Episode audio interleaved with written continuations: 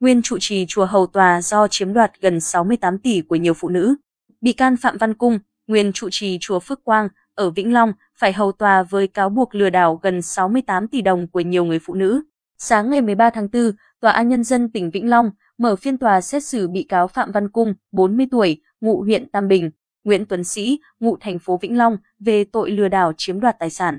Bị cáo Phạm Văn Cung là nguyên trụ trì chùa Phước Quang, kiêm giám đốc Trung tâm Cô nhi Viện Phật giáo Suối Nguồn Tình Thương.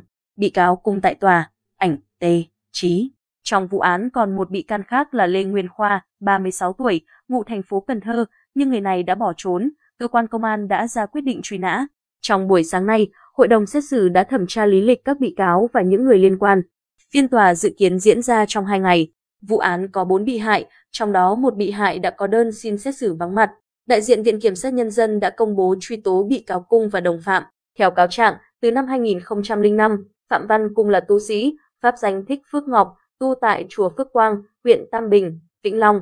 Tháng 9 năm 2008, người này được Giáo hội Phật giáo Việt Nam bổ nhiệm làm trụ trì chùa Phước Quang.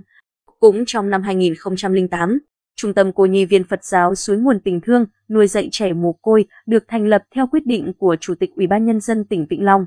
Tháng 11 năm 2012, Phạm Văn Cung được giao nhiệm vụ làm giám đốc trung tâm. Thời gian tu tại chùa Phước Quang, bị cáo Cung quen biết với Lê Nguyên Khoa và thường xuyên liên lạc với nhau.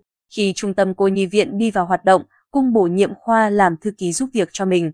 Trong quá trình làm việc tại chùa Phước Quang và giám đốc trung tâm suối nguồn tình thương, Phạm Văn Cung tổ chức nhiều chương trình, sự kiện để tạo uy tín cho bản thân.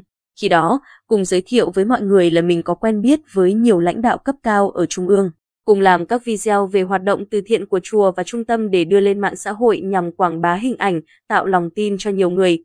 Để có tiền tiêu xài cá nhân, Phạm Văn Cung lợi dụng danh nghĩa nhà chùa và trung tâm để liên hệ với những người có điều kiện kinh tế. Khi đó, cùng giới thiệu việc từ thiện của mình và nói về những khó khăn, vất vả trong việc nuôi dạy trẻ mồ côi, ý đồ của ông ta moi tiền của người hảo tâm. Cũng còn dựng lên các sự kiện không có thật để mượn tiền của nhiều người. Bị cáo Phạm Văn Cung, bên phải, hầu tòa với cáo buộc lừa đảo gần 68 tỷ đồng của nhiều người phụ nữ. Ảnh T. Chí. Theo đó, năm 2015, bị cáo Phạm Văn Cung làm quen với người phụ nữ là giám đốc một công ty kinh doanh thiết bị điện tử ở thành phố Hồ Chí Minh. Biết người phụ nữ nói trên có tài chính lại là Phật tử nên Cung nói dối sau khi xây dựng chùa, trung tâm cô nhi viện và tượng Phật, ông ta còn nợ 6,5 tỷ đồng. Tưởng thật, người phụ nữ đã đến tận chùa cho Cung mượn 700 triệu đồng. Lúc này, cùng chỉ đạo bị can khoa in phiếu thu công đức. Khi người phụ nữ thắc mắc thì cung nói, kia nội dung cúng dường chỉ là hợp thức hóa chứng từ cho chùa và trung tâm. Sau đó, cung tiếp tục thuê một số người làm bốc vác ở Lạng Sơn đóng giả bọn bắt cóc, dùng số điện thoại nước ngoài gọi cho người phụ nữ nói trên đe dọa. Yêu cầu phải chuyển tiền nếu không ông cung không được về Việt Nam. Tưởng cung bị bắt cóc thật, nữ doanh nhân đã chuyển hơn 5,7 tỷ đồng vào tài khoản của trung tâm cô nhi viện để cứu cung. Bằng các thủ đoạn gian dối, Phạm Văn Cung còn nhiều lần lừa tiền của người phụ nữ nói trên. Tổng số tiền cung lừa tiền của người này là hơn 18,5 tỷ đồng. Khi bị phát giác, Phạm Văn Cung hoàn trả một phần và chiếm đoạt của nạn nhân hơn 11,6 tỷ đồng.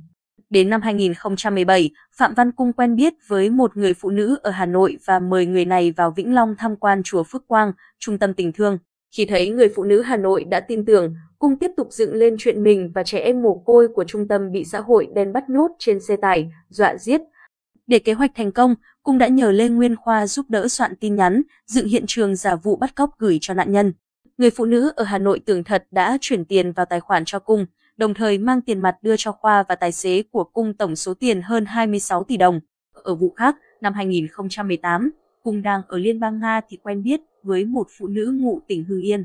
Sau khi giới thiệu là trụ trì chùa, giám đốc trung tâm suối nguồn tình thương, Phạm Văn Cung nói mình là đặc phái viên quốc tế của Ủy ban tuyên dương khen thưởng Phật giáo của chính phủ Sri Lanka.